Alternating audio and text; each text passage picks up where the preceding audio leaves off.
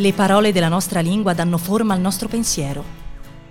Custodiscono e creano storie e tagli di mondo. Stai ascoltando Una parola al giorno, un podcast di unaparolaalgiorno.it e Bonfire, che ti accompagna fra usi, sfumature, curiosità e trascorsi di parole note e meno note.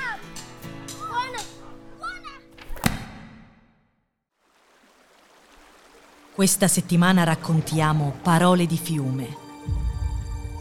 Oggi miniatura. A volte abbiamo i concetti fuori asse.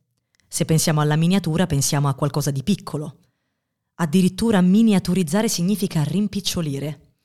Ma nonostante l'assonanza, miniatura, miniaturizzare e famiglia non hanno a che fare col minimo, col minuto o col minuscolo. Hanno a che fare col minio.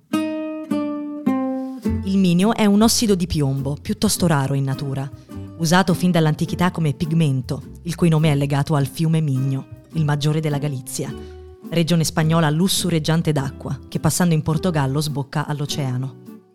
Fatto curioso, lungo il corso del Minio non ci sono giacimenti rilevanti di minio. Possiamo dire che il minius latino in origine indicò il cinabro, da cui pure si ricava un pigmento, il vermiglione. È solo poi il minio che conosciamo oggi. Secondo Isidoro di Siviglia, addirittura fu il fiume galiziano a prendere il nome del minerale, del pigmento. Ma spesso i riferimenti geografici inerenti ai nomi sono sedimentazioni di secoli di suggestioni, associazioni ripetute, fake news, che finiscono volentieri per immortalare un nesso fantasioso.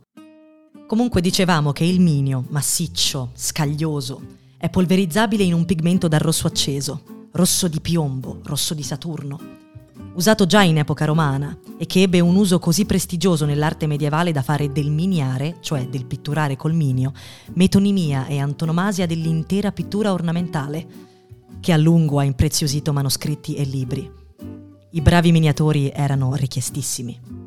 Ma solo certi generi di questa pittura ornamentale, fine e meticolosa, paziente arte certosina, spiccavano, specie agli albori, per le ridotte dimensioni delle sue rappresentazioni Dopotutto, alcune miniature che troviamo in codici antichi sono decisamente grandi.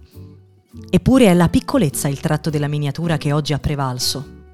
Così la miniatura diventa, oltre a una peculiare arte pittorica e all'opera di quest'arte, anche il modellino in scala ridotta. Ha fatto con i Lego una miniatura del Millennium Falcon. Per il progetto d'arte costruisco una miniatura del Duomo di Orvieto e nell'espressione in miniatura il nitore e la nitidezza dell'arte miniatoria trova un giusto spazio.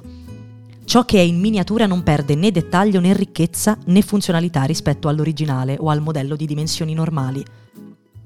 Meraviglioso come la miniaturizzazione dei dispositivi tecnologici nella corsa alle stelle prenda il suo nome dal tratto preciso, concentrato del pittore, che nel silenzio dello scriptorium intinge il pennello nel minio e adorna il manoscritto e che tutto questo nasca a sua volta su una diceria riguardo a un fiume galiziano.